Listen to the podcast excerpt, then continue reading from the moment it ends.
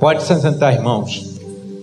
Boa noite para você que está aqui e boa noite para você que está em casa. Como o Rafael disse aqui no início, todos vocês são muito bem-vindos e é uma alegria quando a gente tem a satisfação de vê-los aqui e saber que vocês estão nos acompanhando aí na sua casa junto com os seus. Segundo domingo de fevereiro, a igreja presbiteriana tem um calendário.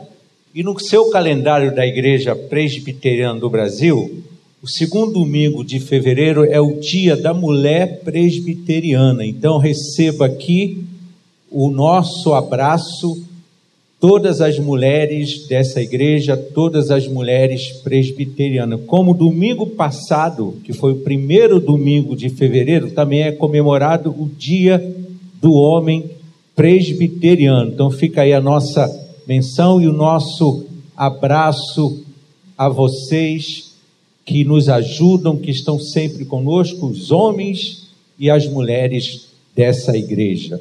Bom, quero ler o texto que nós vamos conversar essa noite. Nós vamos ler dois textos. Os dois textos estão no livro de Gênesis. Um no capítulo 11 e o outro no capítulo 12. Claro que a gente não vai ler o capítulo todo. Nós vamos começar com Gênesis capítulo 11. Nós vamos ler do versículo 1 até o versículo 9. Diz o texto: no mundo todo havia apenas uma língua, um só modo de falar. Saindo os homens do Oriente, encontraram a planície em Sineá e ali se fixaram. Disseram uns aos outros: Vamos fazer tijolos e queimá-los bem. Usavam tijolos em lugar de pedras e piche em vez de argamassa. Depois disseram: Vamos construir uma cidade com uma torre que alcance os céus. Assim nosso nome será famoso e não seremos espalhados pela face da terra. O Senhor desceu para ver a cidade e a torre que os homens estavam construindo.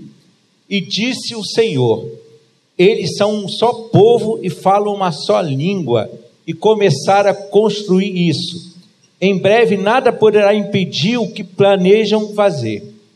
Venham, teçamos e confundamos a língua que falam, para que não entendam mais uns aos outros. Assim o Senhor dispersou dali por toda a terra e pararam de construir a cidade. Por isso foi chamado Babel, porque ali o Senhor confundiu a língua de todo mundo Dali o Senhor os espalhou por toda a terra. Segundo texto, capítulo 12, de 1 até o 4. Então o Senhor disse a Abrão: Saia da sua terra, do meio dos seus parentes e da casa de seu pai, e vai para a terra que eu lhe mostrarei. Farei de você um grande povo e o abençoarei tornarei, tornarei famoso o seu nome e você será uma bênção. Abençoarei os que te abençoarem, amaldiçoarei os que o amaldiçoarem. E por meio de você, todos os povos da terra serão abençoados. Partiu Abrão, como lhe ordenara o Senhor, e Ló foi com ele. Abrão tinha setenta e cinco anos quando saiu de Arã. Feche os seus olhos e vamos orar mais uma vez. Pai, nós cantamos aqui que tu és um Deus de aliança, um Deus de promessa. E a tua palavra diz que tu és um Deus de aliança. Tu fazes aliança conosco, tu fizeste aliança com os homens. Te pedimos agora que a tua palavra seja, Deus, alimento para as nossas vidas e que a gente se alimente da Sua palavra todos os dias, para que o nosso caminhar, o nosso viver e o nosso agir seja pautado e conduzido pela Sua palavra. É a nossa oração, em nome de Cristo. Amém. Bom, cantamos aqui, Deus é o Deus da aliança, Deus da promessa. É claro que o livro, a Bíblia como um todo, pontua isso para gente, que Deus é um Deus de aliança. Deus fez aliança com o seu povo, fez aliança com Abraão. Bom, nós lemos dois textos. O que que esses dois textos têm a ver? A não ser que um é o capítulo 11, a não ser que o outro é capítulo 12. Não é uma continuidade, mas mostra para a gente algumas questões que eu queria trabalhar aqui. E eu queria fazer exatamente isso, eu queria fazer um paralelo entre os dois textos. Por quê? No Salmo 1, a gente, a gente lê lá no versículo 1, no versículo 6, né? O Senhor aprova o caminho dos justos, mas o caminho dos ímpios leva à destruição. No Salmo 1, versículo 6, a gente lê isso. O Senhor aprova o caminho dos justos, mas o caminho dos ímpios leva à destruição. O caminho dos justos é o caminho da palavra do Senhor, é o caminho da orientação e da escolha que fazemos ou deixamos de fazer ao segui-lo. O caminho dos justos é o caminho da palavra, da orientação do Senhor e da escolha que fazemos quando decidimos segui-la ou não segui-la. Desde os primeiros capítulos do livro de Gênesis, a gente tem várias narrativas que falam dessas escolhas. A escolha de um caminho que faz viver e a escolha de um caminho que faz morrer. Por exemplo, Abel e Caim deu ouvidos à lógica, à palavra da serpente.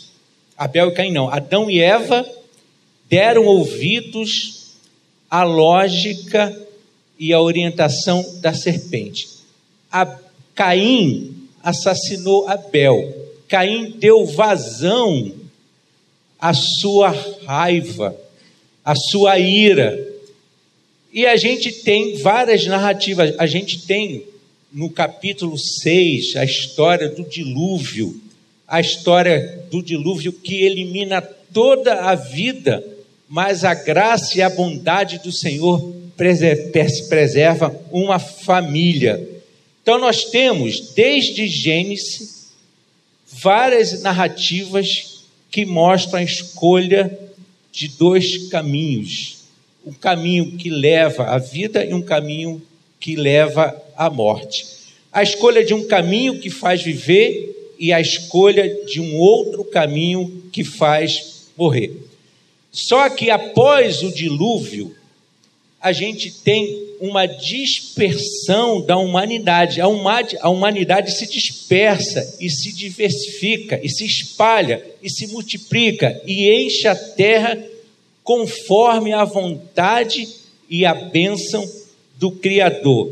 Há cada vez mais seres humanos na terra, mas cada um é único desde o primeiro capítulo de Gênesis, que o Senhor diz: sejam férteis, multiplicam-se e povoem a terra. Então, desde o primeiro capítulo e após o dilúvio, quando a humanidade, através dos filhos de Noé, se multiplicam e se espalham e se tornam povos diversificados. Os dois textos que nós lemos são duas narrativas que apontam, de uma certa forma, esses dois caminhos: caminho da morte e o caminho da vida. Essas duas escolhas. Daí a ideia de se fazer um paralelo sobre esses dois textos.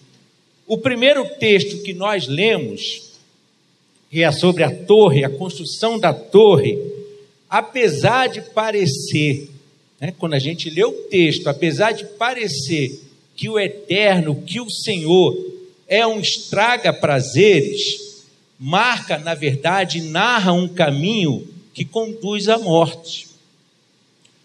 Porque eles querem construir, diz o texto, que eles falavam uma só língua e eles queriam construir uma torre. Falar uma só língua, falar uma só língua, ter uma só forma de pensar, uma só forma de agir, é um querer totalizante. Quando a gente tem apenas uma língua e um só modo de falar, a gente tem uma ideia totalizante, uma ideia totalitária de coibir aquele que fala e age de modo diferente. Então, por isso que o Senhor, em vez de ser um estraga prazeres, na verdade, o Senhor desce e, e interrompe esse caminho de morte. O texto lido, portanto, apesar de parecer que o Senhor estraga prazeres, na verdade o Senhor desce porque impede um querer totalizante que não reconhece diferenças nem singularidades, mas querem um caminho da dominação pelo próprio texto que nós lemos. O segundo texto traça um caminho que conduz à vida, um caminho de liberdade, um caminho contrário ao totalitarismo, o caminho da alteridade, o caminho que conduz ao outro.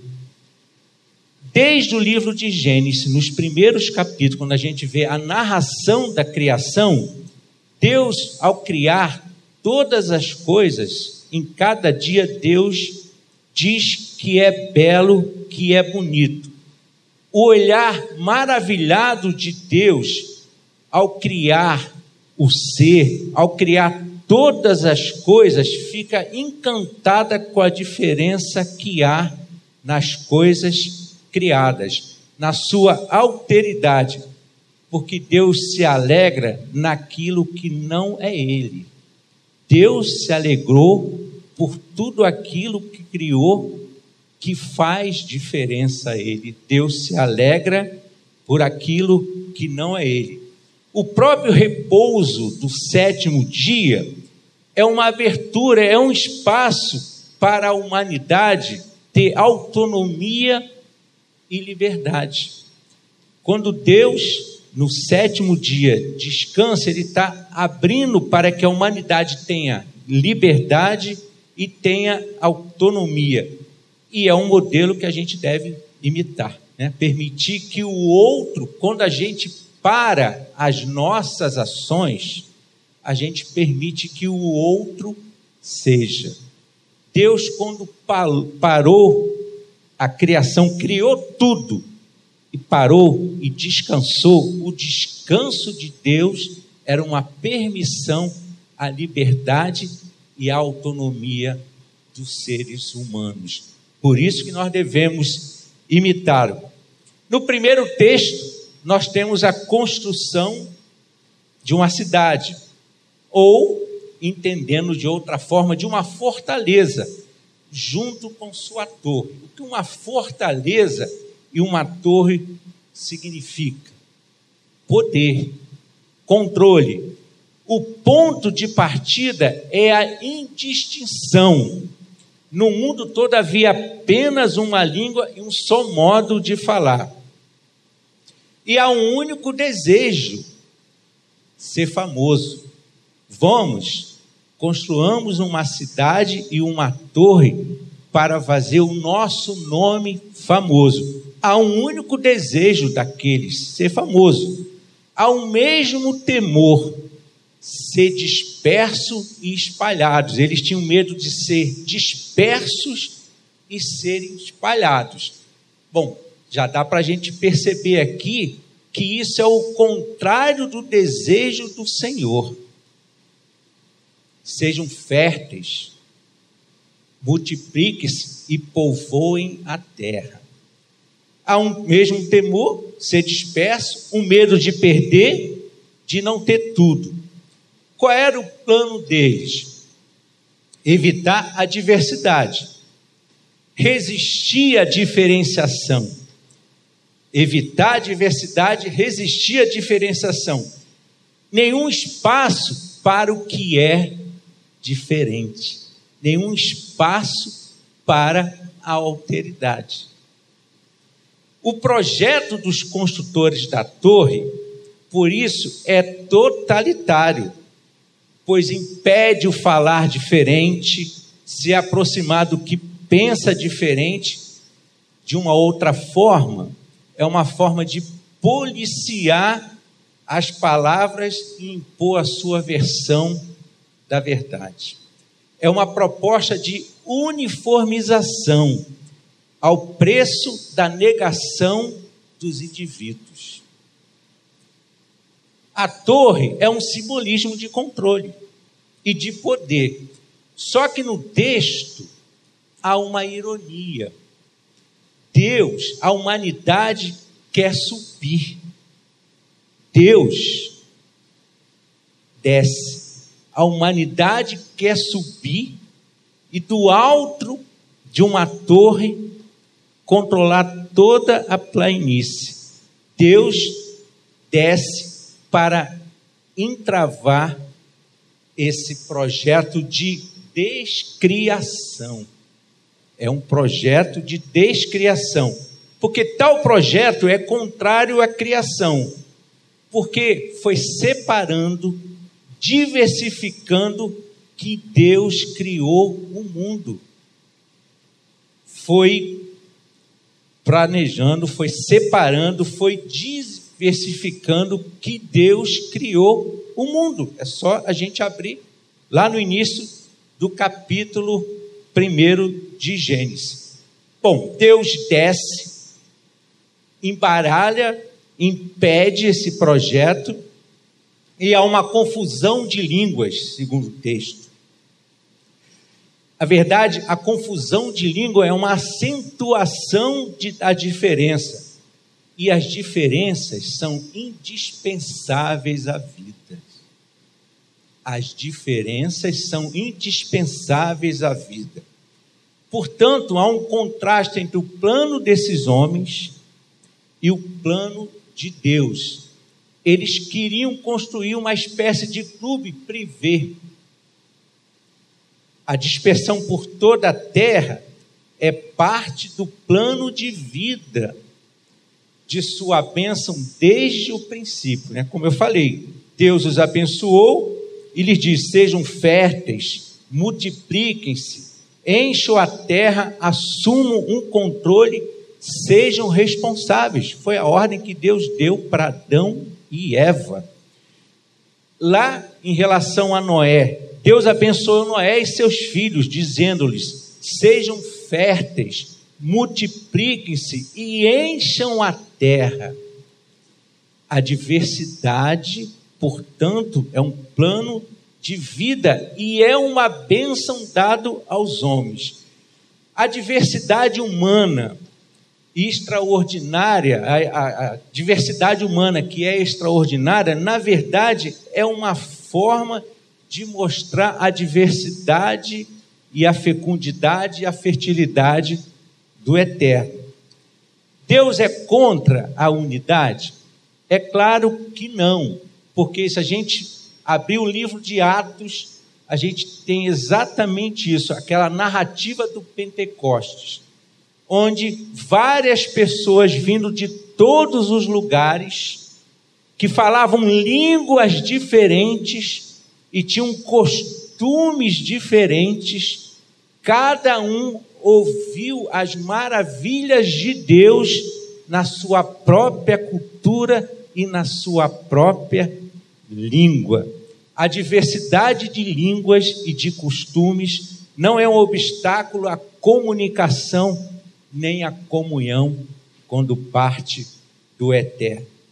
Unidade é comunhão em que as diferenças de cada um nutre e enriquece o relacionamento e as relações. Os apóstolos de Jesus, Jesus escolheu 12 pessoas, cada um com as suas características suas diferenças e eles dividiram sonhos, incertezas, esperanças, dúvidas e fé e seguiram adiante. Em suma, a proposta totalitária nasce sempre do medo da liberdade e da diferença de um lado e da sede de poder do outro. Isso é o que o texto que nós lemos, o primeiro texto, de uma certa forma, se refere. No segundo texto, que a gente diz que é o chamado de Abraão, nós temos a descrição do plano de Deus, o plano da vida. Ok, o que tem Abraão com isso? Abraão é alvo dessa escolha, ele não possui nenhum mérito, nem tem nenhuma qualidade aparente. Abraão surge como descendente de uma família. Abraão não tem nenhum mérito, nenhuma qualidade aparente a escolha, a vocação, a aliança que Deus tem com Abraão e a sua missão é o arquétipo da nossa escolha, da nossa vocação, da nossa aliança e da nossa missão que nós que o Senhor tem com a humanidade. As primeiras palavras que o Senhor dirige a Abraão o convidam já a entender a sua missão sair de sua terra, de sua família e de sua casa. Sair, separa-se daquilo que parece ser posse, que parece ser sua posse, e vai para uma terra que ainda será mostrada. Uma jornada de aliança, de confiança, de fé e de relação com o eterno. Relações que vão se alargando na medida em que Abraão vai caminhando, vai conduzindo a sua jornada e vai se alargando incessantemente até atingir todas as famílias da terra. Mas o texto, e ele é bem claro, o foco não é Abraão. Ele é um arquétipo da humanidade, mas o foco em si não é Abraão nem a humanidade. O foco é a sua descendência, ou melhor, o seu descendente. Mateus, no capítulo 1, no versículo 1, registra isso. Genealogia de Jesus Cristo, filho de Davi, filho de Abraão. A bênção da qual Abraão é alvo é sua vocação, é a sua missão é a nossa vocação, é a nossa missão. Nas palavras do próprio Jesus, vão e ensine a todos que encontrarem de perto ou de longe sobre esse estilo de vida. Em Cristo, todos os povos da terra, com suas línguas, com suas culturas, serão abençoados. Abençoar tem dois sentidos na Bíblia. A gente tem aquele primeiro sentido, todos conhecem a bênção, chamada bênção de Arão, né? O Senhor te abençoe te guarde, o Senhor faça resplandecer o seu rosto sobre si e te conceda graça, o Senhor volte para ti o seu rosto e te dê a paz. Abençoar é, tem, um, tem dois sentidos, dois significados. O sentido de invocar, como nessa bênção, ou o sentido de reconhecer que alguém tem a bênção do eterno, a bênção do Senhor. E a gente tem dois exemplos. Melquisedeque fez o que Melquisedeque fez com Abraão, né? Bendito seja Abraão pelo Deus Altíssimo. O que Isabel fez em relação a Maria, bendita é você entre as mulheres. Pensam, tem dois sentidos: o de invocação bênção sobre alguém, ou de reconhecer que alguém é fruto da bênção do Senhor. Melquisedeque e Isabel reconheceram que Abraão e Maria, com suas singularidades, com as suas especificidades, foram e eram alvos da bênção do Eterno.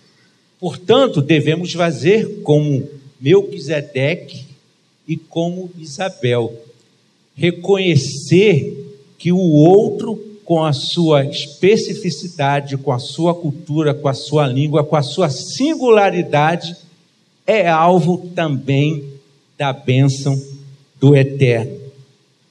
Por isso que nós devemos pensar sobre, por isso que eu trouxe esses dois textos para a gente fazer esse paralelo. No projeto de Deus, para a vida, no projeto de Deus para a vida dos homens, é necessário sair. Sair de si, deixar a fortaleza e a torre, deixar a ânsia de poder e partir. Partir de um lugar. E o Senhor será sempre o nosso ponto de partida, o nosso caminho e a nossa chegada. Que o Senhor nos ajude a entender isso e caminhar pela sua jornada de fé. Que o Senhor nos abençoe. Nós vamos nessa noite ter a celebração da ceia. E eu quero convidar os nossos irmãos, enquanto eles cantam e tocam, meditem no que a gente vai cantar e prepare já o seu coração para participarmos do pão que representa o corpo de Cristo e do vinho ou do suco de uva que representa o sangue de Jesus Cristo oferecido por nós.